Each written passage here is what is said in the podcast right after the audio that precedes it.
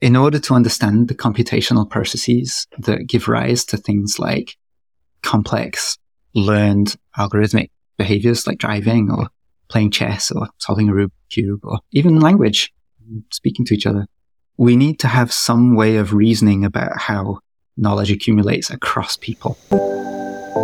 Hey there, I'm your host, Kanjun, and we are Generally Intelligent, an independent research lab developing AI agents that mirror the fundamentals of human like intelligence and that can learn to safely solve problems in the real world. On our podcast, we interview researchers about their behind the scenes ideas, opinions, and intuitions that are hard to share in papers and talks. We hope you learn as much as we have in our quest to understand and build the mind. Bill Thompson is a cognitive scientist and assistant professor at UC Berkeley. He runs the Experimental Cognition Laboratory, where he and his students conduct research on human language and cognition using large scale behavioral experiments, computational modeling, and machine learning. I'm really excited to have you on the podcast, Bill and you're our second psychologist. So we haven't had many psychologists. And you're working super interesting, covering kind of a whole swath of language, evolution, culture, and cognition and computation. I'm curious, like, where did you start and how did you develop your initial research interests? Yeah, so I was a psychology undergraduate student and I always wanted to be a clinical psychologist. Oh. So uh, a lot of psychology students want to be in clinical psychology or social psychology. And I took a class in psycholinguistics. Psycholinguistics is kind of like the intersection of psychology and linguistics. And one of the lectures was on language evolution. It was kind of a random lecture for the course, normally come up in psycholinguistics classes. Mm-hmm. But I just absolutely loved the topic. I was absolutely fascinated by this question of where language comes from and why we seem to be the only species that has anything as rich in terms of our communication system as language is. Yeah, so I became very interested in the topic of language evolution and then went on to do a master's degree. Was heavily focused around that topic. Yeah, so that's that's how I got started. I was not a particularly good undergraduate student. I didn't have research experience or great grades or anything. I was very lucky to get accepted onto the language evolution master's program at Edinburgh University yeah, so that's where I got started. I did the master's degree and then things just went from there. What was it about language evolution that was so interesting to you? So one reason language evolution is so interesting is because it's seen by some as one of the major events of the evolution of life on Earth. So language obviously seems very familiar to us and we use it kind of effortlessly and almost everybody learns a language or more than lang- one language. But Almost no other species has anything like this richer communication system. Mm. To the extent that people call it one of the major transitions in the evolution of life on Earth, the emergence of language in our species. It enables all this other stuff. So languages enable all sorts of other like mechanisms for information transmission that then create a process that has led to the complexity we see today in mm. societies and cognition. So the scope of the question is one reason I found language evolution so interesting. And also it being so interdisciplinary. So in order to understand the phenomenon like that, you, you need perspectives from psychology, linguistics, evolutionary biology, and these days computer science to build models of the process too. Mm, that makes sense. And so when you went into your graduate program, what research areas were you interested in at that time? So I did a master's degree in the UK and they're generally taught master's degrees and it, mine was a taught master's degree too. So I was just taking courses and I took a course called Simulating Language. Hmm. So at that point, I hadn't really had much experience with programming or math, just kind of what you get as a psychology student. And then this class, Simulating Language, blew my mind. I couldn't believe that this was a way you could do cognitive science.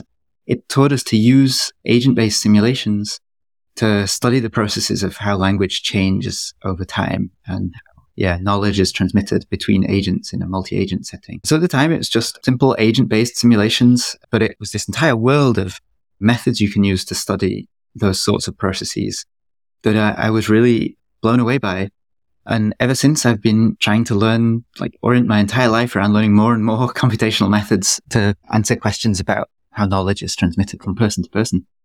Mm, interesting. And so when you went into your PhD program, was that the focus? Like try to use computational methods to understand how knowledge is transmitted? Yeah, my PhD advisor was the professor who taught the simulating language class that introduced me to those methods. Mm-hmm. And yeah, the PhD was about using computational models, probabilistic models of inference and optimization methods to understand how languages evolve and how, in particular, I studied how evolutionary processes interact with learning processes. At some point, I found this paper, actually by Jeff Hinton, who's now known for, really well known for a totally different work. Mm-hmm. But it was a paper from 19 called How Learning Guides Evolution. Hinton and I think Steve Nowlan. It was a really simple simulation. So they studied what's sometimes called genetic assimilation, sometimes called canalization, also called the Baldwin effect sometimes. But it was one of the first simulations of that process. The insight from the model is that if you have an evolutionary process that's adapting some sort of like genetic representation to an environment, that if you add the possibility for learning, so that the genetic process can specify learning rather than like hard coded stuff about the environment, then you get a completely different kind of process. You get this much richer evolutionary process with really interesting dynamics. So yeah, I was really interested in that idea and started learning some of the math you need to do evolutionary dynamics and integrating that with probabilistic models of cognition. And my PhD ended up being about this class of modeling frameworks that integrate evolutionary dynamics and computation. That was where I got started. And so can you tell me about kind of when you were first thinking about this class of modeling frameworks and, and thinking about what problem you were working on? How did you find the problem you were working on and how would you describe it? The reason that that class of models is so interesting is because there's this kind of tension around innateness and learning that has been part of debates around evolution for a long time. Where on the one hand, especially for species like ours, you mm-hmm. have this incredible plasticity Mm. We're able to learn all sorts of different stuff. They have incredible plasticity in learning. But on the other hand, something like language seems to be certainly have some sort of genetic basis or biological basis and is universal in the species. So it appears everywhere. No matter where you grow up, you learn a language. Clearly has some biological basis. Mm. So reconciling those two things is kind of difficult. How do you have something that's biologically evolved, but also incredibly flexible? Yeah. So what's interesting about this class of models that combine evolution and learning is that you can start to account for those sorts of trade-offs and that those sorts of like seeming paradoxes. So I worked on models of how priors in Bayesian models of learning evolve biologically to support flexible learning systems. Hmm. I see. Interesting. It sounds like you primarily use this class of Bayesian models. Were there any other types of models that you also explored? Yeah, one of the things I enjoyed most about those projects was being able to integrate different classes of models. Mm, what others? Yeah, so in particular, the replicator dynamics and evolution. So there's really interesting connections that I've since learned about between evolution, inference, and optimization. You have equivalences between evolutionary processes like the replicator dynamics yeah. and Bayesian inference. So the clearest place to see that is in generation structured evolutionary processes mm. and Bayesian inference over discrete hypotheses. And then you also have this connection between Bayesian inference and optimization. So it's been so exciting over the last few years to see progress in making these connections. So one of the places we find equivalence that's insightful, at least I think so, is that stochastic gradient descent can be seen as a form of Bayesian inference where there's some relationship between the starting conditions of the optimization process and the prior in Bayesian inference. Oh. Yeah, it's really cool. And the stopping rule for your optimization process and regularization in Bayesian inference. Oh, that's really interesting. Can you explain how the connection works? Yeah, there's a few different ways to think about those connections. But an intuitive way is imagine your th- think about your initialization of an optimization process for something like a neural network, where mm-hmm. you have a parameter base that you want to optimize and you, you initialize it somehow. And then as the optimization process continues, you get further away from the initial conditions and mm. closer to something implied by the data that your objective function is defined over. Mm. And if you imagine the initial conditions as, as something related to a prior distribution and whatever your optimization objective is, is related to a likelihood function for the data, mm. then interpolating between the prior and the data, mm-hmm. kind of what, you, what, what you really do in learning. And the point at which you stop the optimization process, I don't remember the details here, but somehow related to the strength of the prior distribution, or the kind of the variance that's in the implicit prior distribution. Oh, that's interesting. So it's kind of like, I really like this idea of SGD and interpolating between the prior and the data. Yeah. Um, and like I can see, okay, the point at which you stop means, you know, if you stop earlier, then the prior distribution is maybe much stronger in the final result or something like that. Yeah, exactly. I think that's the intuition. So I should be clear, this is not my work. This is just stuff I like to read. But that's only one of the connections between inference and optimization, of course. Mm-hmm. Uh, so that's the second part of the triangle. Mm-hmm. You can also close the triangle between optimization and evolution. Mm-hmm. So there's a way of thinking about the replicator dynamics. This is the part I remember least well. There's a way of thinking about the replicator dynamics as gradient descent on something, some optimization objective that has to do with the fitness calculations in the replicator model. Interesting. Yeah. So you have these three ways of thinking about complex processes of like complex adaptive processes, uh, optimization, evolution, and inference. And you can draw a connection between all three and yeah, kind of interpolate between those models. Some of them have each class of modeling paradigm has its particularly useful for some settings and right. uh, uh, yeah, interpolating between them is something that is quite powerful, I think. It's really interesting. So I guess the claim here would be something like evolution, inference, and optimization are somewhat isomorphic. Like you can draw some isomorphisms between the processes, even though they seem like they have like different goal, like different goals or different structures or something like that. Yeah, that's what people are most interested in, I think. So nuance is that there are relationships between the math that we use to study these processes, the extension of the, uh, uh like, whether the relationships are a result of the simplifications that we use to math is something you can think about. That's a little beyond my expertise, but certainly like reasoning about those three sorts of processes when seen in combination, I find really, really helpful. And so you were interested in kind of this question about innateness versus learning and using models in order to be able to kind of disentangle the two. When you did the work during your PhD, like what work would you say explored this distinction? The work I was most satisfied by or kind of grateful to be able to, to contribute to a series of really simple mathematical models. Mm-hmm. The, so the setup there was that you have a population of rational agents trying to coordinate. So it was in the context of language evolution that's seen as an important goal. Agents coordinate on the behaviors that they learn and that each agent has a prior distribution that kind of implies something about where they start and then goes out and learns from the generation before them the math we developed allowed us to study those sorts of processes with some new results that were kind of insightful, I thought. So by integrating those classes of models, what you're able to do is look at biological and cultural evolution in the same setting. The key result was that when you have both of those evolutionary processes in parallel, that the like fitness landscape in the biological process is much smoother than you would imagine when you don't have cultural evolution. So that allows you to move around really quickly. It allows you to adapt really fast by just making tiny tweaks in the biological space that are then kind of amplified by the cultural process. So the key result from these models is that the fitness landscape in the biological space becomes much smoother when you also account for cultural evolution. Yeah, that's the general idea. How did you set up the model so that you could draw this conclusion and kind of observe that the fitness landscape was much smoother? So we looked at how the prior evolves. That's the key. That, that's the kind of core thing we studied. When you turn off the cultural evolution part, whatever your kind of objective is for the agents, then that becomes reflected in the prior pretty strongly. So you get like gradual biological evolution of prior distribution that reflects the optimization objective. But when you turn on the cultural evolutionary processes, they look kind of different. So it's not gradual.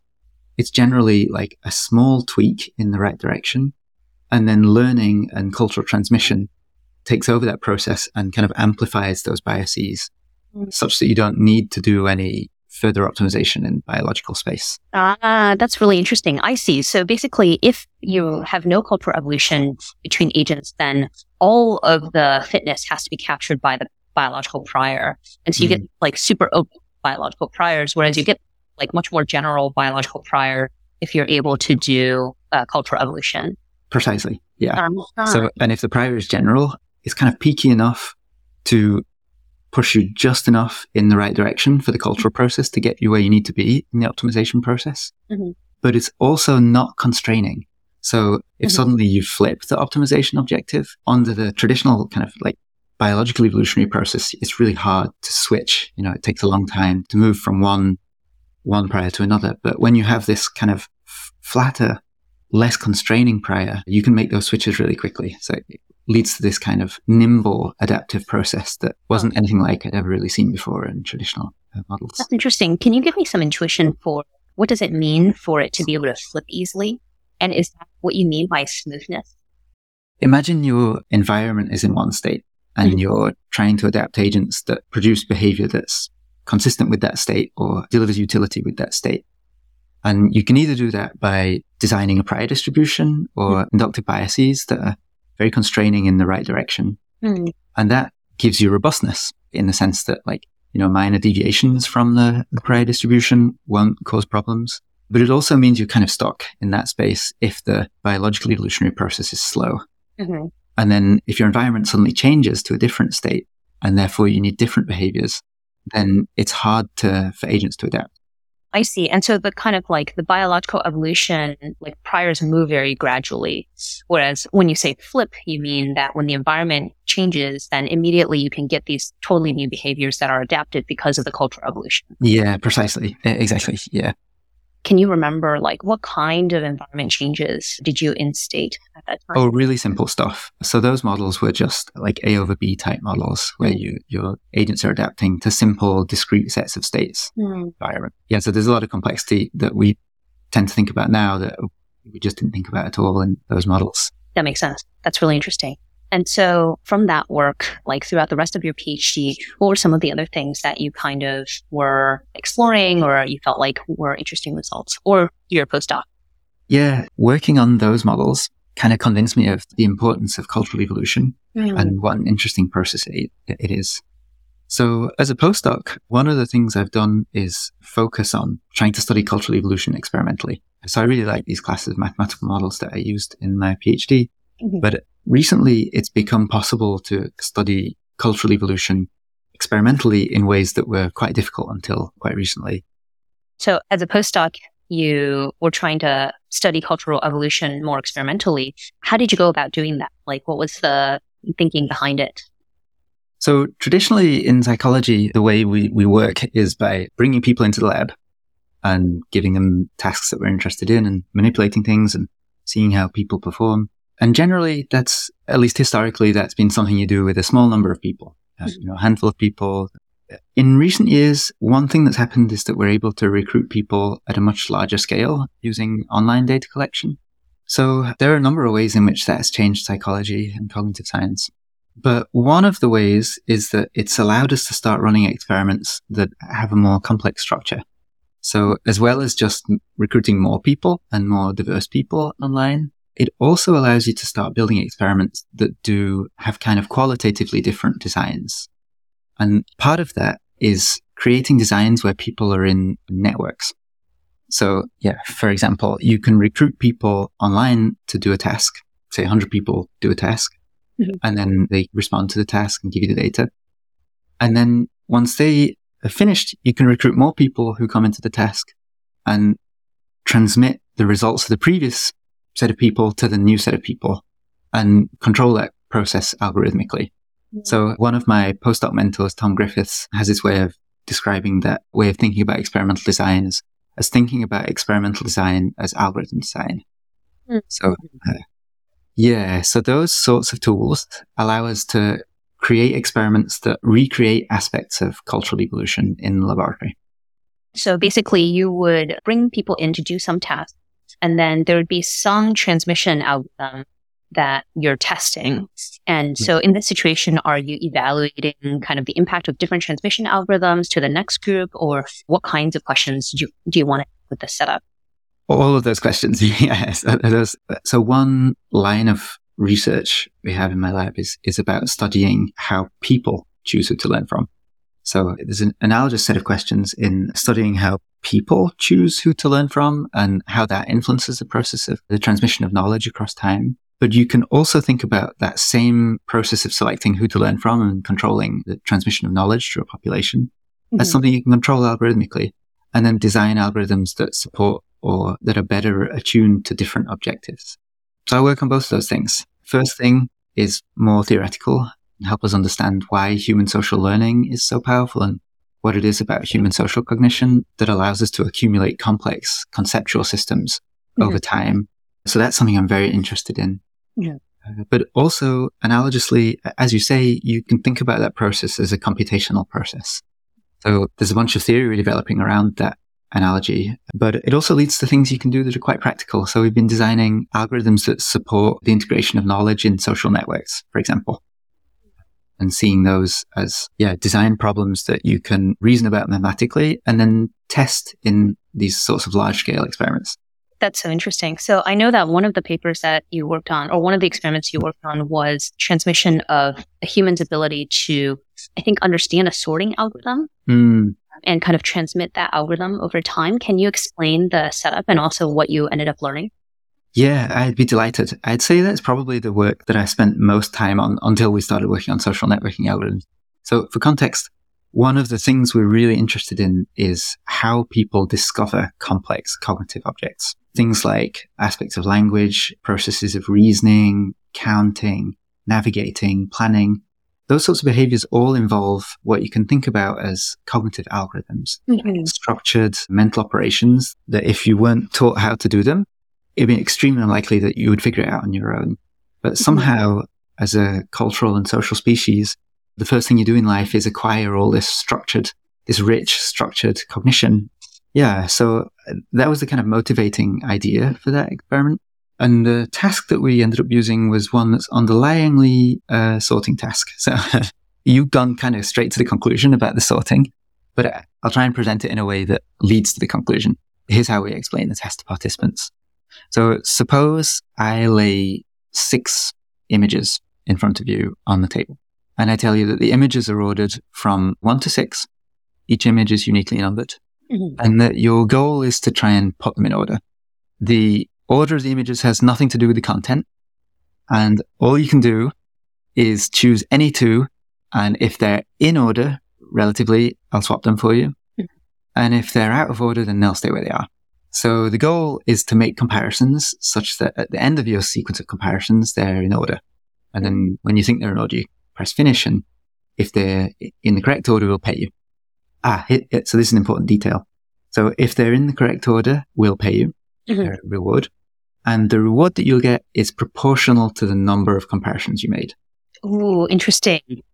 Inversely proportional. So mm-hmm. if you can establish the correct order with like a few comparisons, then the reward that you'll get is larger than the reward that you'll get if you use more comparisons. So that's the basic task. Underlyingly, it's a sorting problem, as you identified immediately. But if you haven't studied computer science, that's not so clear. So, or it can, you know, you might not necessarily know the algorithms you can use to solve those sorts of problems. Mm-hmm. So specifically, I think it's a comparison exchange sorting problem. What does that mean, comparison exchange? Uh, it means that you can compare items and then exchange them if they're in the wrong order. Ah, got it. Yeah, comparison. I think that's what it's called. Hmm. yeah. So we really like this task because it's simple enough to explain. It's not a super fun game, but it is a kind of a game. and you can feel, especially when you do it in person, it kind of feels like a magic trick of some sort. But it's also a very richly structured problem. So you can imagine trying to solve it through something quite straightforward. So just comparing every image to the image next to it and just doing that a few times and seeing if it works. But there are also, turns out, really structured, efficient algorithms that solve the problem um, that have been developed in computer science. Mm-hmm. So underlyingly, it's this problem has a rich base of algorithmically structured solutions. Mm. And what we're interested in is, is what people do intuitively, how mm-hmm. people solve that problem and how that compares to the algorithms that computer scientists have designed. Mm-hmm. And so what did you discover? Well, a few things. So the first thing to say is that people are not particularly good at the problem on their own. Hmm.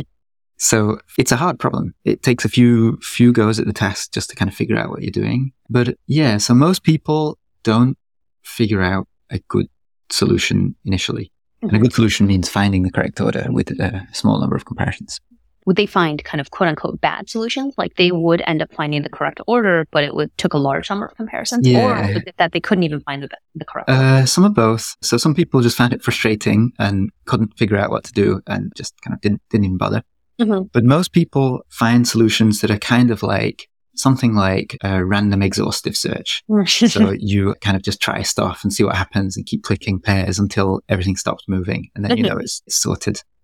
Uh, um, yeah, so they're the most intuitive, or maybe the first thing you think of, way to solve the problem. But then a small proportion of the population figures out that you can be a little more systematic. So it helps to be able to see when I when I describe this, but I'll, I'll try and do it just through description. Mm-hmm. So suppose you take the first image mm-hmm. and you compare it to the second, and then you compare the first and the third, and then the first and the fourth, and the 1st mm-hmm. and the fifth, and the first and the 6th mm-hmm. There are six images in this task. Mm-hmm. And then you take the second image and you take, you compare the second and the third, and the second and the fourth, and the second and the fifth, and the second and the sixth. And you go kind of down the line like that mm-hmm. until you've compared every image to all of the images to its right. So that's kind of systematic and it solves the problem in exactly 15 comparisons. It's easy to, relatively easy to remember how to do it and relatively easy to kind of generalize when you see someone else doing it. So mm-hmm. once you've seen me compare the first image to all the others and then the second image to all the others, and then I move to the third one, you can kind of guess what I'm going to do. So at some point in that process of observation, people can generalize to the procedure as a whole. So a small number of people figure out something like that. And there's a, there's some interesting stuff to say about how the algorithm compares to other algorithms. So, so one thing to say is that it's just exhaustive comparisons. Mm-hmm. In the case of six images, 15 comparisons is all you need to compare all of them. And you could do those comparisons in any particular order, or at least there are multiple orders you could do the comparisons. But people really like to start from the left and they really like to compare adjacent images before they huh. compare images that aren't adjacent. That's really interesting. Yeah. Why is that? Well, we don't really know. Like, there's uh, mappings between space and time. Left to right is kind of moving forward in the task is mm-hmm. one possibility. Uh-huh. I'd really like to look at this task in people who use writing systems that go in the other direction. Yeah, that's really interesting. Yeah, like in Arabic. Yeah, precisely. So people have these kinds of biases that are about the construal of the task that don't really have, at least not all of them have a reality in an algorithmic sense. So they aren't improving the efficiency of the solution. They're just kind of biases that mean things are easier to remember or easier to describe. Yeah, so that algorithm that I described is called selection sort in computer science. And an even smaller number of people, we haven't established the, the kind of like population frequency really precisely yet, but it's roughly one in 20, one in 30 people, I think, mm-hmm. discovers that you don't need to do all of those comparisons. So you can do something more efficient. You can chop out some of the redundant comparisons if you start in a certain place. Mm-hmm. So without going into detail at the moment, then one of the algorithms people figure out around one in, one in 20, one in 30 people is called gnome sort. Unfortunately, it's also known as, I think, stupid sort in computer science, which is a shame because it's not stupid at all. It's, uh, mm. it's one of the, yeah, it's the kind of most impressive things that people discover in the task. Um, mm. Also by gnome sort. That's the kind of story when you treat it like a traditional psychology experiment where you mm-hmm. have people engage with the task independently and just figure out the solution through what we might think of as reinforcement learning or uh, another model of sequential decision making in this task. Mm-hmm. But the experiment gets more interesting when we take what the first set of people learned and then give that to another set of people. So say you have 15 people engage with the task and each of them figures out their own strategy mm-hmm. and then they leave a description. They write down what they figured out and they also leave a demonstration at the end of the test, they're told, you know, thank you for engaging. Can you tell us what you what you've learned about this task and um, mm. write it down in a way that's helpful for other people? Can you demonstrate what you've learned in a way that will help another person in the task? Yeah. So the next group of people is then in a different situation because they have the insights of the first group of people to help them to frame how they think about the task. Mm-hmm. Wait, before we go on, did the first group get to try it multiple times or they could only, it was one shot? No, you get a few goes. So you get a few practice trials, I think three or four practice trials. Okay. And then 10 scored trials where you're, oh. you're earning money each, each game. Got it. Okay. Got it. So there's plenty of iteration. Yeah. Exactly. And it turns out that giving people more and more trials doesn't really change too much what people discover. At least that's how it seems. That's very interesting. Okay. there's some more nuance in that. So if you're going to discover a gnome sort, for example, the more complex algorithm, you'll probably do that within five or 10 trials. Hmm. adding more trials isn't, isn't likely to substantially increase the, the probability that you'll discover that on your own. Hmm, Um, I see. Interesting. Yeah, we haven't studied that in a great amount of detail yet. I like to do that. But it, yeah, people kind of figure out a solution, normally the Mhm. slightly simpler solution, and then stick with that rather than innovating over time. Ah, interesting. Yeah. That's also very interesting. Yeah. Maybe that's partly to do with the context of the task. You could probably design a version that would incentivize more innovation by individuals. Uh, But yeah, at least in this version of the task, what people discover in 10 trials is more or less what they'll discover with like 50 trials or so. I see. Interesting. So the interesting part is that when you, oh, the, uh, another interesting part, I think, is that when you allow this process of transmission to go on for a few generations, you start to see interesting things. What we thought when we initially designed this experiment was that if we just allowed people to pass on what they'd learned Mhm. over generations, we repeat this transition process like I think 12 times in this experiment. So, you know, one generation does a task and then passes on the knowledge to the next generation, and they pass on their knowledge to the next. We thought that over time, that process would lead to accumulation. The algorithms people are using become more and more powerful just through this process of the transmission of knowledge. And that's what it looked like when we started doing uh, simple pilots of this, this experiment. Mhm. But part of the difficulty, part of what me- makes that process not work is that the more complex algorithms, more efficient, more complex algorithms like GNOME sort, they're fairly rarely discovered. So if I randomly choose who to learn from at the previous generation, Mm. then chances are I won't choose someone who discovered one of these rare and more efficient algorithms. So they drop out, they get discovered. And the knowledge disappears. Precisely. Yeah, exactly. Yeah. So you get this situation where someone discovers this really efficient, really like impressive algorithm, Uh-huh. but then it disappears because they don't happen to have the necessary like descendants in the process to, to keep it afloat. Uh-huh. Yeah. So you started with random, and so then people didn't really.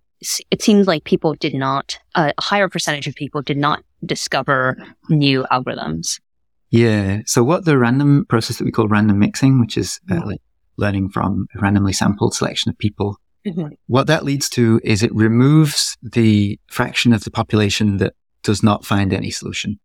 So almost everyone learns from someone who at least has learns from one person who's found a solution, even if it's only a, one of the lower performing algorithms. Mhm. So everyone ends up using an algorithm that solves the task. So the way we think about that is that the process as a whole is optimizing for something like transmissibility, things that people are likely to discover. So they have a high base rate in the population Mhm. and that are easy to learn at the next generation tend to dominate the process. Hmm. Yeah. So the other thing to say about that is that if you, the proportion of people, so if you learn from someone who discovered a more complex algorithm, then you're less likely to acquire that algorithm than if you learn from someone who had a simpler algorithm. That's so interesting. Does that make sense? yeah. Yeah. So you have these two forces working against the accumulation of complexity. One is the rarity of discovery, Mhm. and one is the difficulty of transmission. Right. Um, and combined, they kind of conspire to make sure that the complex discoveries are not frequent in population over time. And so then I suppose a different mechanism would be instead of doing random mixing, you take the top performers and then transmit only those to the next generation. That's right, indeed. So that was exactly what we wanted to study. That was exactly the insight we had, and an insight that's that's in a lot of the models that people have built of cultural evolution, mathematical models Mhm. over the years. The models predict that if you have some process that prioritizes rare discoveries of high performing innovations, Mhm. that that'll keep them afloat over time. What we did was allow people to choose who they could learn from on the basis of how well they performed in the task. So instead of just getting a random sample of people to learn from, uh, Mhm. you could choose who you wanted to learn from, and you were told this person scored really highly. This person had a really a really high bonus in the in the experiment. Did anyone choose lower performing people?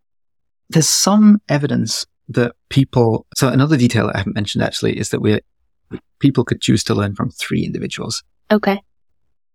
So there's some evidence that this is not solid. This is not something we analyzed in detail in the in the paper, but there's some suggestion that the people who perform best, I guess it's the same thing we already talked about. It's the people who perform best generally use something that's more complicated and therefore harder to learn.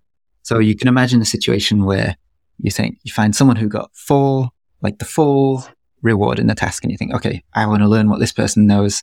Mm-hmm. I want that reward too. I'll learn from them. But then you look at what they do and it's really complicated and mm. it's hard to learn. So you think, okay, well, let, let, me try someone who might not have earned as much, but has a, a strategy that's easy, easier to acquire, mm-hmm. easier to understand. So we saw some evidence for that kind of thing going on. The other thing that's important is that you don't have everyone learn from the same person. So if everyone chooses the, the highest performing person to learn from, then a lot of the diversity in the population is lost.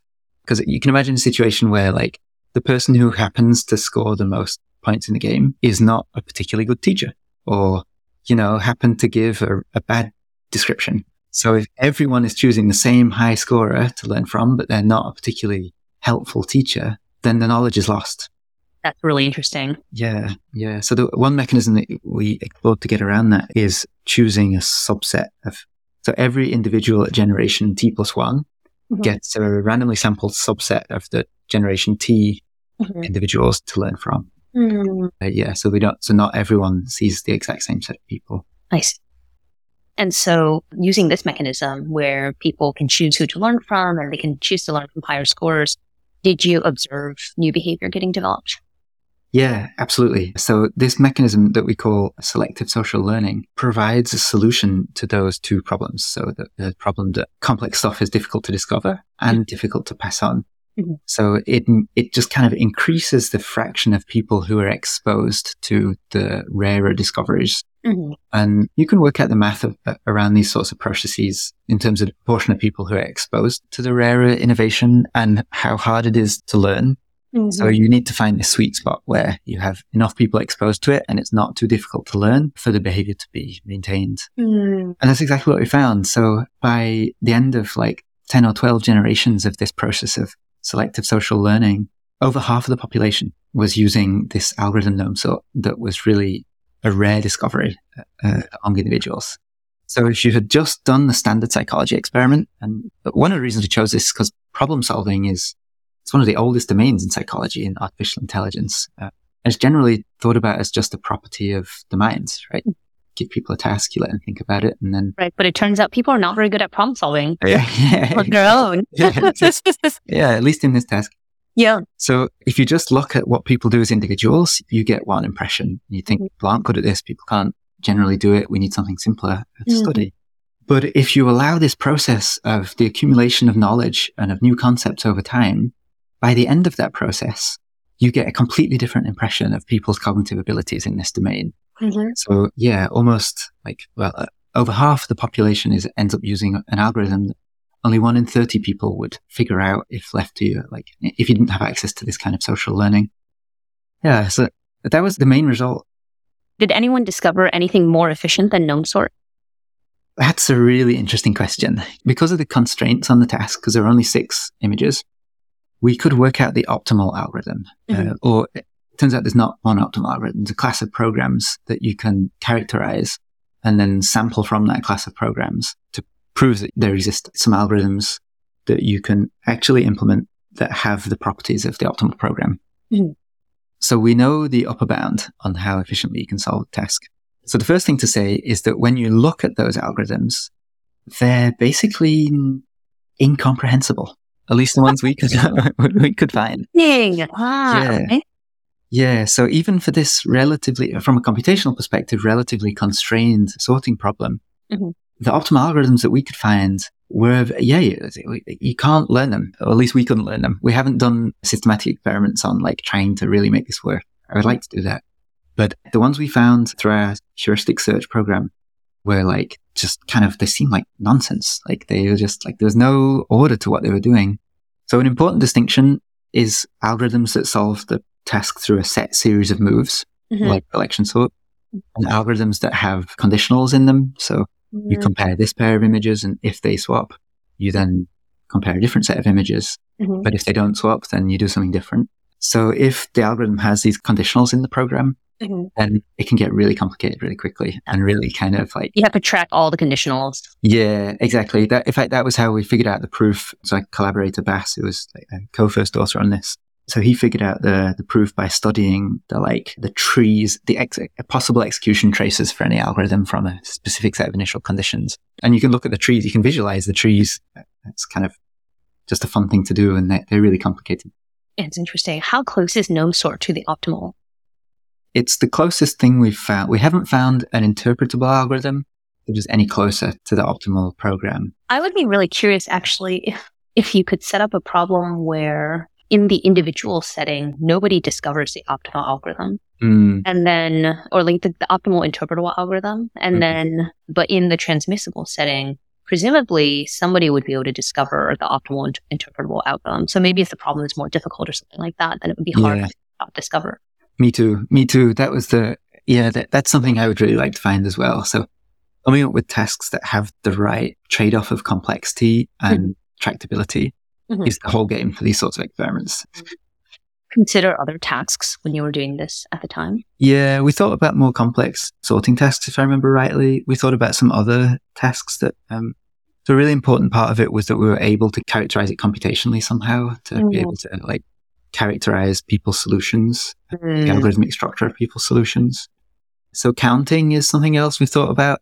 Doing a little work on that at the moment, but in early stages you could imagine that there's a whole range of tasks you could use for experiments like this. I know someone is working on Rubik's cubes. Uh, so people who aren't familiar with the known algorithms for Rubik's cubes. Interesting, and seeing how that gets developed. Like yeah, exactly. Yeah, that's really interesting. Discover stuff. Huh. After that, I know you recently worked on that in your postdoc. I guess recently, mm-hmm. a few years ago. Coming out of that, what are you exploring now? Well, a few things. So for context, I'm starting a lab. I, I just started as an assistant professor. I'm building a lab and, you know, creating a new research program. And uh, so like there's congratulations, a bunch of dimensions of that. So I, uh, I'm still very interested in those sorts of processes. I'd say my primary theoretical interest is how those sorts of cultural evolutionary processes can contribute to the complexity of cognition and mm. like to what extent things that we could think about as inherent cognitive processes are actually products of cultural evolution in the way that observable material technologies are products of cultural evolution or languages are products of cultural evolution. That's the kind of same, same stuff we just talked about in the sorting experiment. Theorizing that idea is something I've been working on recently. What's nice about this space of problems is that you have mathematics from evolutionary biology mm-hmm. that helps you describe population level dynamics. And you have models from machine learning and, and like more classical psychological models that help you understand cognition, learning and reasoning, mm-hmm. problem solving, sequential decision making. But they kind of don't talk to each other as well as you might like them to be able to. In the sense that when you try to model the process at the population level, you end up with something that looks like evolution. Mm-hmm. And when you try to model the, pro- the, the, what's happening by, at the individual level, you end up with something that looks more like learning. Yeah. So one of the things we've been working on is trying to integrate those two things and develop a way of thinking about cultural evolution as uh, distributed algorithmic processes or distributed computation. Thinking about population level processes as distributed computational processes gives you a way of viewing groups and multi-generational societies in mm-hmm. a sense, simple societies in the same terms that you can think about learning by individuals. So think about like something like a clock, for example.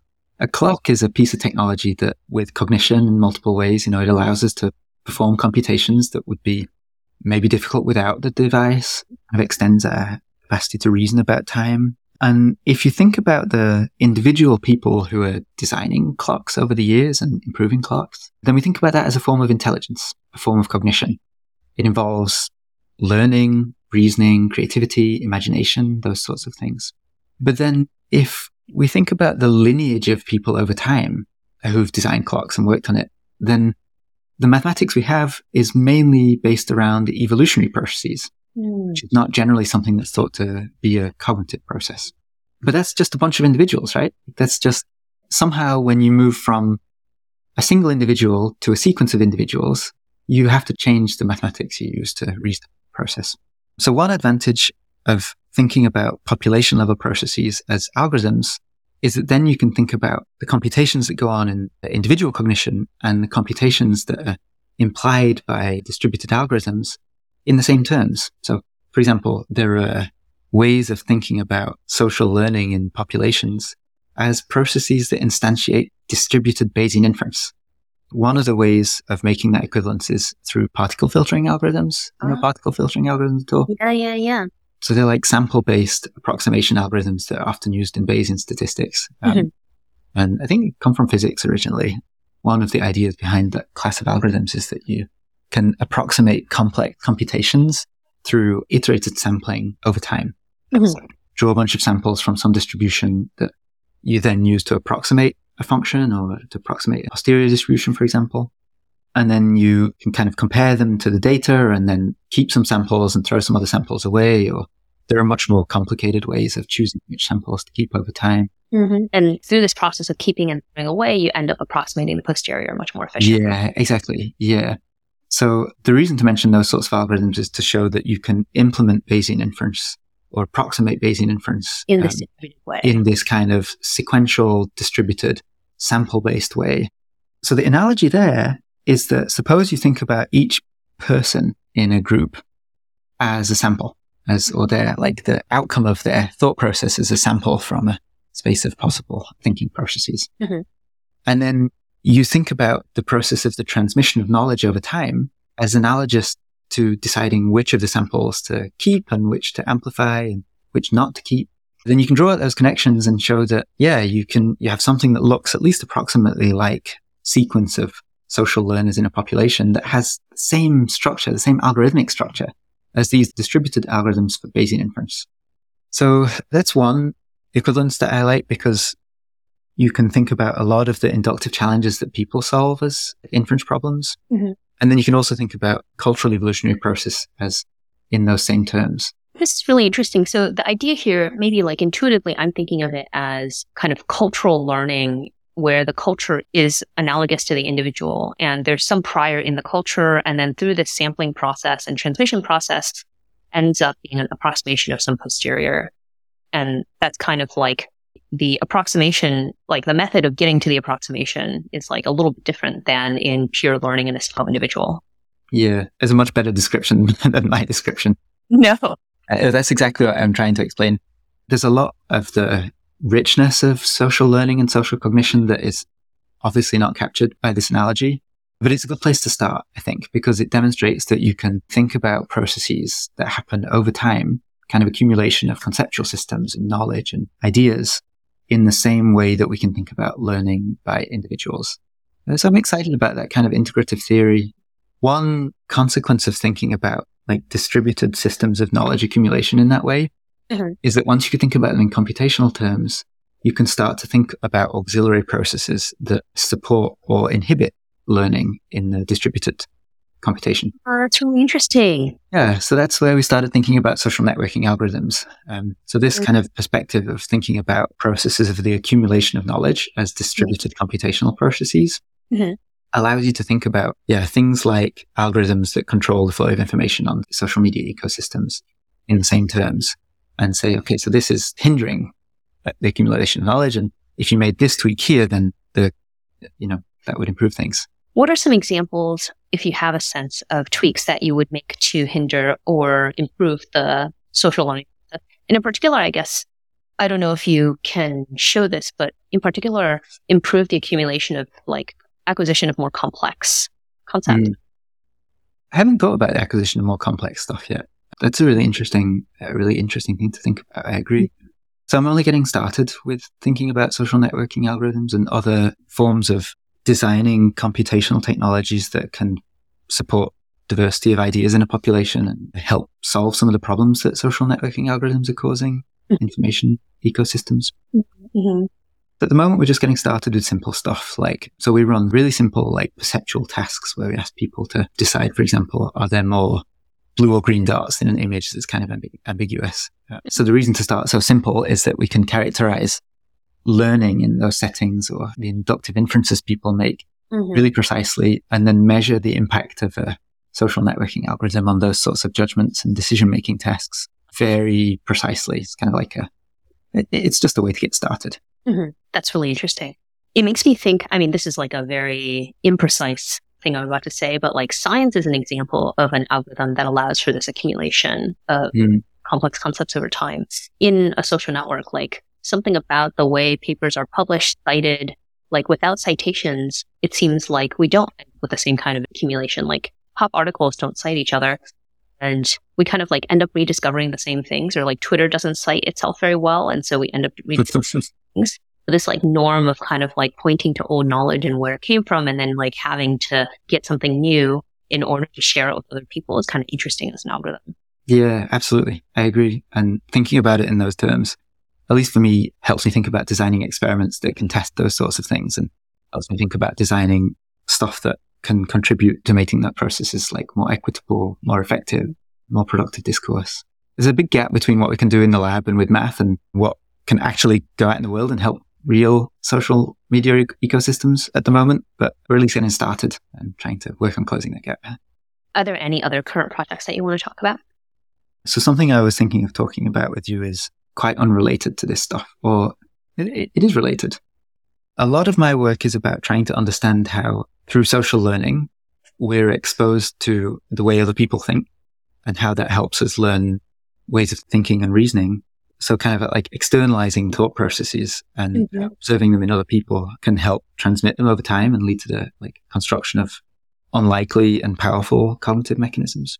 But I recently started thinking about it from the other perspective too. So what's like stuff that people aren't so exposed to through social learning? Like what about cognition Mm. What aspects of cognition are people are kind of just stuck in our own heads and don't observe? Mm-hmm. I've become quite interested in this. Just as like I'm just getting started with this too. But one example is inner speech. Have you ever heard of inner speech? Yeah, you know, like inner monologue. Yeah, yeah. Do you have an inner monologue? I had more before I did a lot of therapy, and now I have less. Ah, okay. Oh, but I can, I can generate it. I can generate inner monologue, uh, but it ah, doesn't pop up so much. Yeah. I love talking to people about inner speech and their particular experience of inner speech. Um, so there's a whole literature on different kinds of inner speech and how frequent they are. So some people are constantly talking to, to themselves in, in their heads. Mm-hmm. Some people don't experience any inner speech at all. For some people, their inner speech is, is, for example, evaluative, helps them like motivational or evaluative, critical. Mm-hmm. Some people, it's their voice. Some people, it's another person's voice. Hmm. Some people, it's really rich and kind of full sentences and kind of a lot like external language use. Mm-hmm. Other people have what's known as condensed inner speech. So they're, they're definitely thinking in language, but it's kind of like compressing a, a lot of the signal you would have to produce externally. Mm-hmm. Yeah, so there's all this richness of variation in what people experience in inner speech like most of us have no idea about. It's kind of a surprise to find out that someone you've known for 10 years has no inner voice. And like I'm sat here talking to myself all the time. you, you talk to yourself all the time. Oh yeah. Uh, uh, for me, I have a very, very vivid inner speech. Oh, wow. Um, so interesting. Yeah, but it's not auditory for me. So for some people, it's very auditory. Oh, wait. So what is it for you if it's not auditory? It's more like kinesthetic imagery, more like kind of imagining how I would say the words, but there's no sound coming out. You know, kind of like uh, suppressed motor articulation, I guess is what. Huh. Interesting. But it's and not auditory. So you can kind of feel the talking, but it's not going through some auditory mechanism. It's kind of like speed reading, or like when you're reading without subvocalization or something like that. Yeah, precisely. Or you understand the language, but it's not auditory. Yeah, yeah, exactly, exactly. It turns out reading is another area where there are these what we, are calling hidden phenomenal differences. I don't know if that phrase will be something we keep using, but it's what we're calling them right now or hidden differences in experience. Mm-hmm. So some people, when they read, have again very vivid reading voice in their heads. Other people, when they read, have don't articulate at all in their heads. And some people, it's their own voice that's reading. Some people have like a narrator's voice that they've learned. Some people, the voice that they hear when they read changes from setting to setting. Interesting. Yeah. So there's all this diversity out there in uh, just how people think. Same with auditory imagery. Have you heard of aphantasia? Yeah, yeah. So I've been I've been asking everyone around me, especially everyone I work with, whether like kind of like what level of aphantasia they have. So my ah. co-founder, my co-founder has aphantasia, as well mm. as some of the folks on our team, and it's very interesting. Like I've been trying to predict whether someone has like what level of aphantasia someone has based on their behavior. Uh, oh. Also based on the way that they think about problems. And interesting. It's really interesting. Have you been able to do that?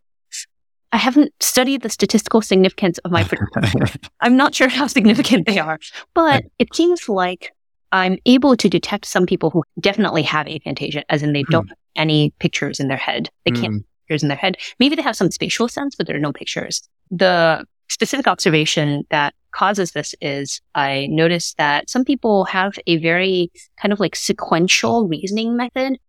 Something about the way that they're thinking about things is very, very orderly. Mm. And maybe this is a false correlation, but it seems correlated with aphantasia. Oh, um, interesting. Yeah. So you're more prone to kind of sequential reasoning or like. Yeah.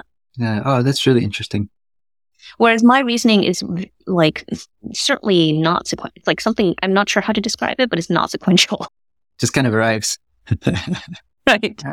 It just arrives. Yeah, exactly. Yeah. Oh, that's interesting. So I guess we should say for anyone who doesn't know what aphantasia is, it's the absence of visual imagery. Visual imagery is you have the absence of visual imagery. I, I do, yeah. But we should say for anyone on the uh, any of the listeners who've never heard the term before, I guess the absence of visual imagery is aphantasia. Personally, I don't have any visual imagery at all. Um, mm-hmm. It turns out that's the experience for a lot of people. Um, mm, interesting. And like you say, people are just kind of starting to learn about these differences now. Um, mm-hmm. But when you think about them in combination with things like inner speech, things like like how prone you are to like mathematical reasoning or stuff like that. At least the way it seems is that there's just a lot of richness and diversity in the way people think. Not just the things you think about, but how you think about them. So some people might have very vivid inner speech, but no visual imagery. People might be very visual, but not have much inner speech. So thinking about those sorts of differences, I think is really interesting and mm-hmm. something I've been like thinking about working on a bit recently. It's really interesting. How would you go about tackling such a problem? Like, do you ask people survey questions and then correlate with some behavior? Because that's all self-reported. So kind of what, what do you do? That's what people have done in the past. Part mm-hmm. of what makes this difficult to study is that it's by definition like phenomenological, or like maybe that's not the right word. By definition, just your experience. Only your experience. Yeah. yeah. So yes, there are some good survey tools that have been like well calibrated, developed over time. Mm-hmm. That, you know, they have consistency within and between people mm-hmm. that measure things like visual imagery. There are also some ways of studying it that aren't just like self-report survey responses. Although self-report survey responses are also, uh, you know, really interesting. A lot of diversity in how people respond to it and people can be quite confident about how they experience things like visual imagery. So there was a result recently. Unfortunately, I don't remember the name of the paper, but people are using pupillometry to detect visual imagery. So I think, I mean, I'm just speaking from memory here, It's something that's not, not my work at all, but I think the result is that people who report more visual imagery, when they're asked to think about something that's bright, their pupils change more than people who have less visual imagery. Huh. So you can detect visual imagery through uh, the change in people's pupils. That's really interesting. Yeah. Huh. I think that's the result. I could be wrong. If I'm wrong, uh, feel free to write to me and let me know. But so stuff like that, people are coming up with really clever ways to measure inner experiences um, and also neuroscientific methods, of course. Mm. Are there any measures of inner monologue?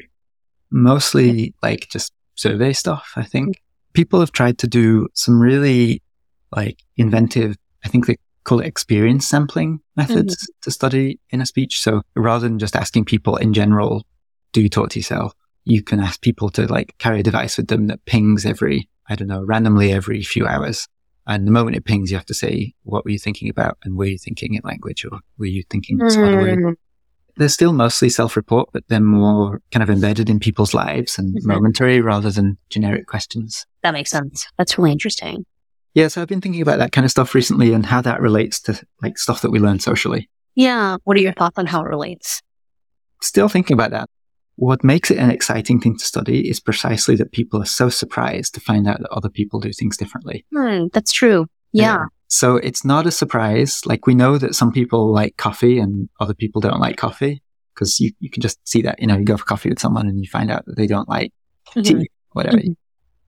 But we never really compare notes so much on things like your inner speech or your visual imagery. Yeah, that's actually quite interesting because it also feels to me that it is related to kind of like knowledge extraction from people because things we learn socially, we must be able to observe from others. And so we can't do social learning if the other person is not giving the knowledge in a way that we can observe it. And for things like inner experience, we don't do any, like, it's not typical for us to share our inner experience in our culture. And so mm. it makes me wonder whether, like, there exist cultures where sharing of inner experience is much more, if, if there existed a culture in which sharing of inner experience is much more common mm. and there's more like kind of like knowledge extraction is not quite the right word, but kind of like way to get the knowledge out. Exchange, maybe. Yeah. yeah. Exchange. Yeah, absolutely. Yeah, then maybe you'd have different behaviors. I don't know. Or like more, less diversity. I don't know. Yeah, that's a very interesting idea. That part of the, like, one consequence of sharing the way you think is that it can function to reduce diversity. You were very interested in this question of kind of like biological priors versus cultural learning. And then it seems like cultural learning allows for kind of this more general set of behaviors. I'm curious, like, what are things that you think the field is wrong about, or that maybe you have like unusual opinions related to social learning? One of the ways I often start talks is by asking people to think a little about their ancestors. Even just a couple generations ago, you know, 150 years ago, nobody knew how to write a computer program. Nobody even could conceive of a computer program. Mm-hmm. And that was just a couple generations ago. Mm-hmm. Think a little further back, maybe 250 years ago, you know, four or five generations. I'm not sure if those numbers are right. Nobody knew how to drive a car or pilot an airplane. And then kind of extrapolate back a little further. Like, so let's jump really far. Let's go, say, I don't know, 10,000 years in the past, mm-hmm. 50,000 years in the past. At some point, relatively recently, nobody knew how to read. No one could write. There were no maps. There were no calendars. There were no all sorts of stuff that we have now that people didn't have then. And yeah, like no one could solve a Rubik's cube. Mm-hmm. No one could. At some point, we couldn't do CPR, for example. At some point, no one knew what, like, even things that don't involve material technologies, like things that are just tools for thinking or ways of behaving. At some point in the relatively recent past, your ancestors didn't have that stuff. From a biological perspective, that's very, very short time scales. Mm-hmm. So 50,000 years ago, people had exactly the same brains as us. But things like driving, writing programs, writing music, you know, these are like things that we think about as core aspects of human intelligence. They're like the frontiers of artificial intelligence, trying to recreate those abilities. And we often think about them as distinctively human. But most of your ancestors that were anatomically modern humans with the same brains as ours had none of them, had mm. actually completely different skill, cognitive abilities. So if you're a neuroscientist that time traveled back 50,000 years and take some of your equipment with you to start like doing brain imaging and stuff, you would find that people were anatomically modern as far as we know, you know, same brains as ours, but you would have no idea that they could do things like write computer programs or fly a plane or who knows what things they could do that modern humans can't do, people now can't do.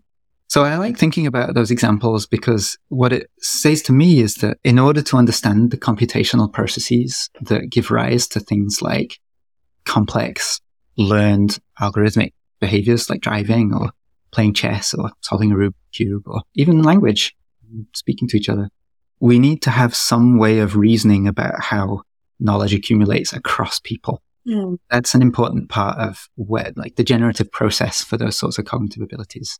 That's the kind of motivating perspective that leads me to think about cultural evolution as something that's important for understanding cognition and trying to recreate some of that, right? So what would it take to build machine learning systems that develop conceptual systems that are productive over time and that lead to newer and newer conceptual systems that allow us to reason about new stuff. I think one interesting thing that it evokes for me is that AI systems don't have to transmit. You can just clone them and then mm. continue training. And so there's this interesting idea of kind of like in humans, the learning is distributed because we are individual agents. But mm. it means there's not really necessarily a such thing as individual agents. And so maybe like machines are the ultimate kind of like evolution as learning. Like they're mm-hmm. the same in machines because you can clone. And it makes me wonder, like, I think it was Joseph Henrich, The Secret of Our Success, or somebody oh, wrote. Oh, yeah. Yeah, yeah. Indeed. Yeah, yeah, yeah. Somebody wrote about how it is actually important to have agents because they provide diversity. They kind of try new things and then they mm. bring that knowledge back. And somehow, if you were not such, you didn't have this type of agent kind of bring, trying new things, trying different things, then you wouldn't be able to discover nearly as quickly, or maybe you'd kind of get stuck just continuing to do the same behaviors. And it makes me wonder whether that is a purely human phenomenon or whether like machines will get stuck doing the same behaviors as well if there's not like proliferation of maybe you clone the same agent, mm. go do a bunch of different things, but now the agents diverge and you some way for them to recommunicate with each other. Mm. Like how important is that process in learning and the development of new concepts versus just like having a single cloned thing? Yeah, I totally agree. I think it's super fascinating. And we don't really have great answers to that yet. And what are the mechanisms we might design that recreate some of that? Yeah, some of those processes that maintain diversity and drive exploration, for example. So a couple of things to say. One is that part of the reason I'm interested in generation structured processes mm-hmm. is because a lot of the change in ideas seems to come from new generations. Mm-hmm. So, That's true. Uh, yeah, people, when they get old, they don't tend to change their minds too much. But as a society, we change by young people, young people acquiring new ideas. Yeah. where a lot of change happens. I guess that's kind of what you're saying. Yeah. Are older people overfit? Oh, I don't know about that. I, I, yeah, I don't want to say that.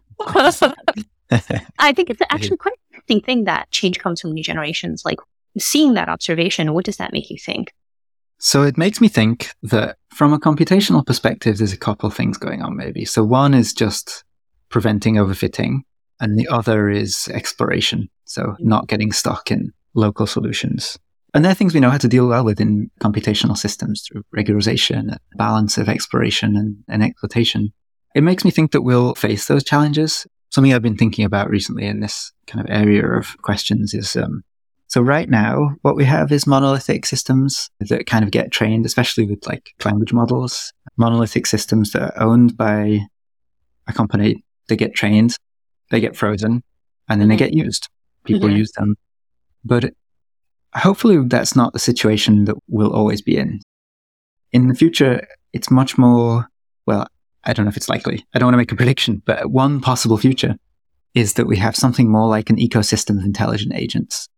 And the kind of like copy and paste or like retrain from scratch is not what people will want. So if you own a large language model that you've spent a lot of resource training and, and you maybe have a distinctive training regime or training set, mm-hmm. you might want it to be able to interface with other systems, with other agents mm-hmm. and exchange knowledge without giving away everything. And that's part of what makes language so powerful for people. We don't just allow people access to our entire memories every time you want to have a conversation. You know, we're quite selective in construing the knowledge that we share. Mm-hmm. And it's a, at least a possibility that in the probably near future, we'll end up in more like an ecosystem of computational agents that have to solve these same questions of knowledge exchange. There's a hypothesis here, I think, underlying this that there's some benefit from not seeing someone's entire brain. Like if we had a brain computer interface and I could like mm. get all of your memories and know exactly what you're saying, do you think that that would be detrimental in some way? I think so. I mean, so I, I don't work on brain to brain stuff, but mm-hmm. um, the perspective that I've been thinking about recently and reading other people writing about is more about the richness of what social interaction allows for people. So we can choose what to share. We can choose how to share. We can choose when to share. We can also choose how to construe stuff. So like we can do audience design. I can think about what you know and what would be most helpful, the most helpful way to construe my knowledge in a way that can help you. Mm-hmm. And that's not a limitation. Those are powerful things. Those are what allow us to maintain privacy as individual agents whilst sharing knowledge and accumulating knowledge over time. So maybe we'll start to face similar challenges in machine learning in the future. I don't know. It's a little outside my area, but if other people who whose area that is closer to are interested, then I'd love to talk to people about that because mm-hmm. developing the math around sharing knowledge effectively and is something I'm super interested in. Mm, that's awesome. That's really interesting. Do you have any intuitions about what are some bottlenecks to your field, like the kind of work that you do? What are the biggest bottlenecks? Yeah. One of the things that makes it challenging to study distributed intelligence experimentally is just creating the experimental paradigms. So in the past, that's been prohibitively challenging. We haven't been able to do that. Recently, we've got these new frameworks. So the one I use is called Dallinger. Mm. platform for doing like full stack web development around complex experiments. Mm. But there are others as well. There's a, a really good one called Empirica that does a similar thing. There's kind of an ecosystem of software frameworks that are allowing us to run run more ambitious kind of like big science experiments in cognitive science. Mm-hmm. But at the moment, it's still really hard to do. So each one of those experiments, unless you're already like full stack web developer, is really hard for people to run. So making those technologies more accessible is mm-hmm. something I'm very interested in. Mm-hmm. And then having more full stack web developers in psychology labs. Yeah.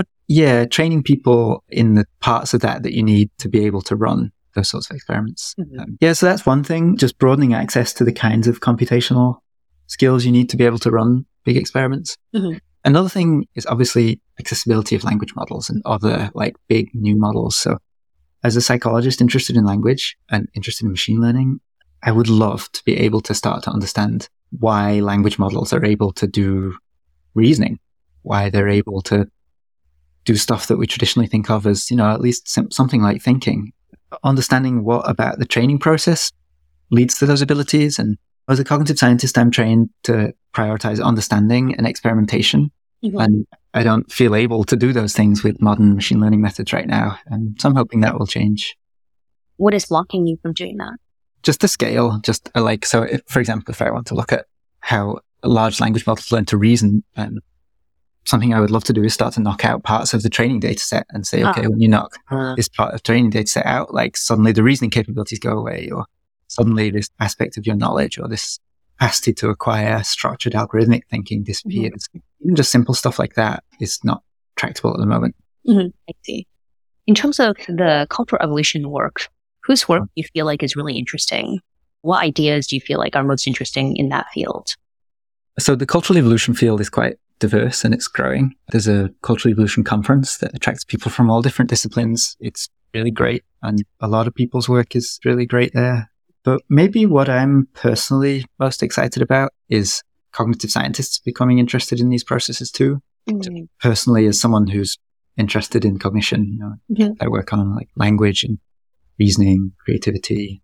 So bringing some of the tools that we have from cognitive science to bear on questions of cultural evolution. Yeah, that's kind of a space I, I, am excited to see grow.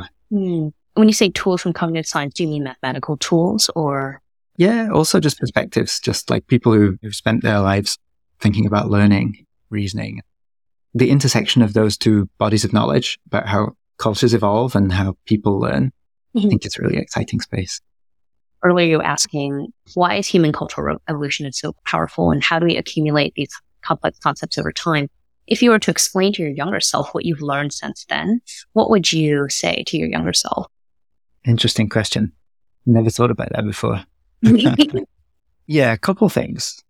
Part of what has made my work more enjoyable and better able to connect with other people mm-hmm. is doing experimental research. So doing experimental work allows me to connect with a broader range of communities than doing mathematical work and to doing just mathematical work or mm-hmm. computational work. So the trajectory uh, for me has been one of taking a perspective that I learned around language.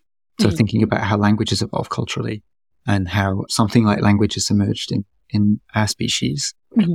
and using the tools of cultural evolution to think about that problem. Mm-hmm. The trajectory for me has been taking that perspective and applying it to other aspects of cognition too and seeing how it can apply more broadly than just communication systems.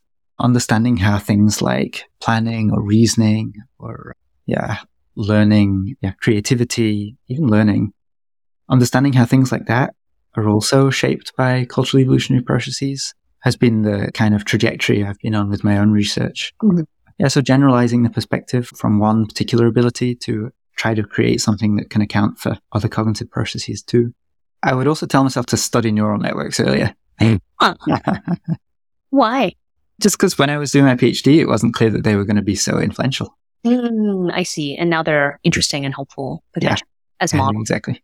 Are they helpful as models or are they helpful the thing? Both. We use neural networks to just characterize the structure and behavior in large data sets or characterize the structure and behavior that we can't write down in more interpretable models. So mm-hmm. using them as a tool just to classify and to capture structure. Mm-hmm. But also as a model especially as deep learning connects to sequential decision making and abilities that depend on that. So like planning, reasoning, social interaction, um, these aspects of human cognition that can be thought of as forms of sequential decision making. Uh, understanding those abilities from a computational perspective with the tools we've got from deep learning now mm-hmm. is really insightful. Awesome. Thank you so much. This is really fun and really interesting. Very different than the normal person we talk to, which is awesome. Okay, great. like I've learned a lot about how learning happens in a distributed way and like the importance of it. Great. Thanks for inviting me. I, I, it was great fun to talk. Thanks for listening to the Generally Intelligent podcast. If you like this, please consider giving us a rating and leaving a review on Apple Podcast. On Twitter, I'm at Kanjun, K A N J U N, and our lab is at Gen Intelligent. Until next time.